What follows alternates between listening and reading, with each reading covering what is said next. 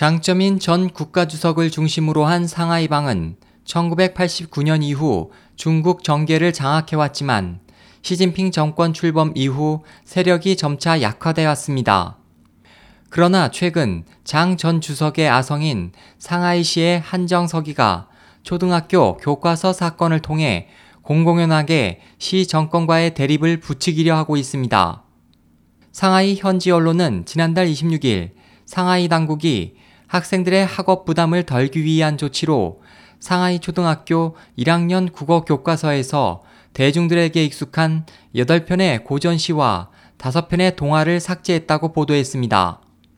이에 대해 많은 부모들은 고전시나 동화는 매우 좋은 문학 형식이어서 학생들의 학업에 전혀 부담이 되지 않는다며 불만을 표했고 많은 시민들도 고전 문학은 귀중한 문화유산이기 때문에 반드시 계승해야 한다며 삭제를 반대했습니다. 이달 2일 관영 인민망은 상하이 초등학교 교과서에서 고전시 삭제, 부담 경감인가, 전통 문화의 소실인가라는 제목의 논평을 게재했습니다. 또 이에 대해 시진핑 주석은 스승의 날 전날인 지난 9일 베이징 사범대에서 교사와 학생들에게 탈중국화는 매우 안타까운 일이다.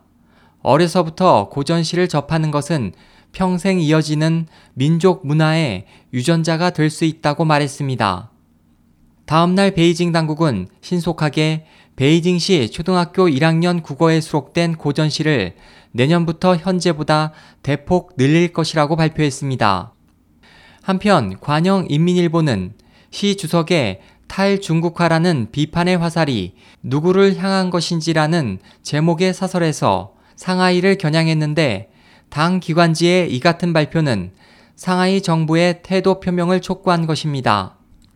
그러나 같은 날 밤 상하이 당국은 상하이 정보기관지 해방일보의 공식 웨이보를 통해 하룻밤에 10편의 고전시를 늘린다고 전통 문화에 무슨 도움이 될까?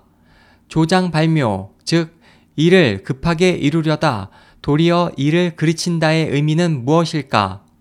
과요불급, 지나친 것은 모자라는 것과 같다는 무슨 뜻일까? 공자는 행하고 여력이 있으면 글을 배운다고 했는데 이것이 전통이다 라는 글을 게시했습니다.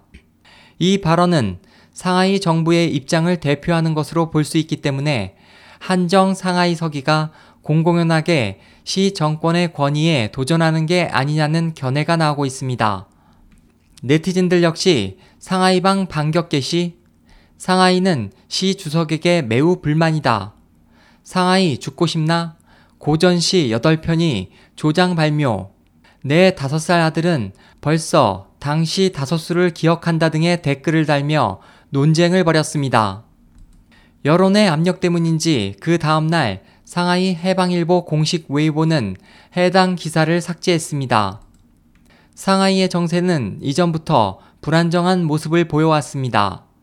지난 7월 말 중앙규율검사위원회는 중앙순시팀을 상하이에 파견했고 8월 11일 장 전 주석 측근인 상하이시 대형 국유 기업인 광명 집단의 왕중난 전 회장을 체포했습니다. 중국 당국은 또 7월 29일 저우융캉 전 중앙정치국 상무위원 입건을 발표했고 7월 12일에는 정칭홍 전 국가부주석의 구속 소식을 전했습니다. 이와 함께 인터넷에서는 장 전 주석의 입원, 체포, 사망 등에 관한 소문이 계속 떠돌았습니다. 한정석이는 시 정권과 장점인파와의 사이에서 균형을 잘 잡는 넘어지지 않는 상하이 오뚜기로 불렸으나 이번 초등학교 교과서 문제를 둘러싼 베이징 당국의 움직임으로 보아 상하이가 이미 중국 전국의 폭풍우를 부르는 태풍의 눈이 될 것으로 보입니다. SOH 희망지성 국제방송 홍승일이었습니다.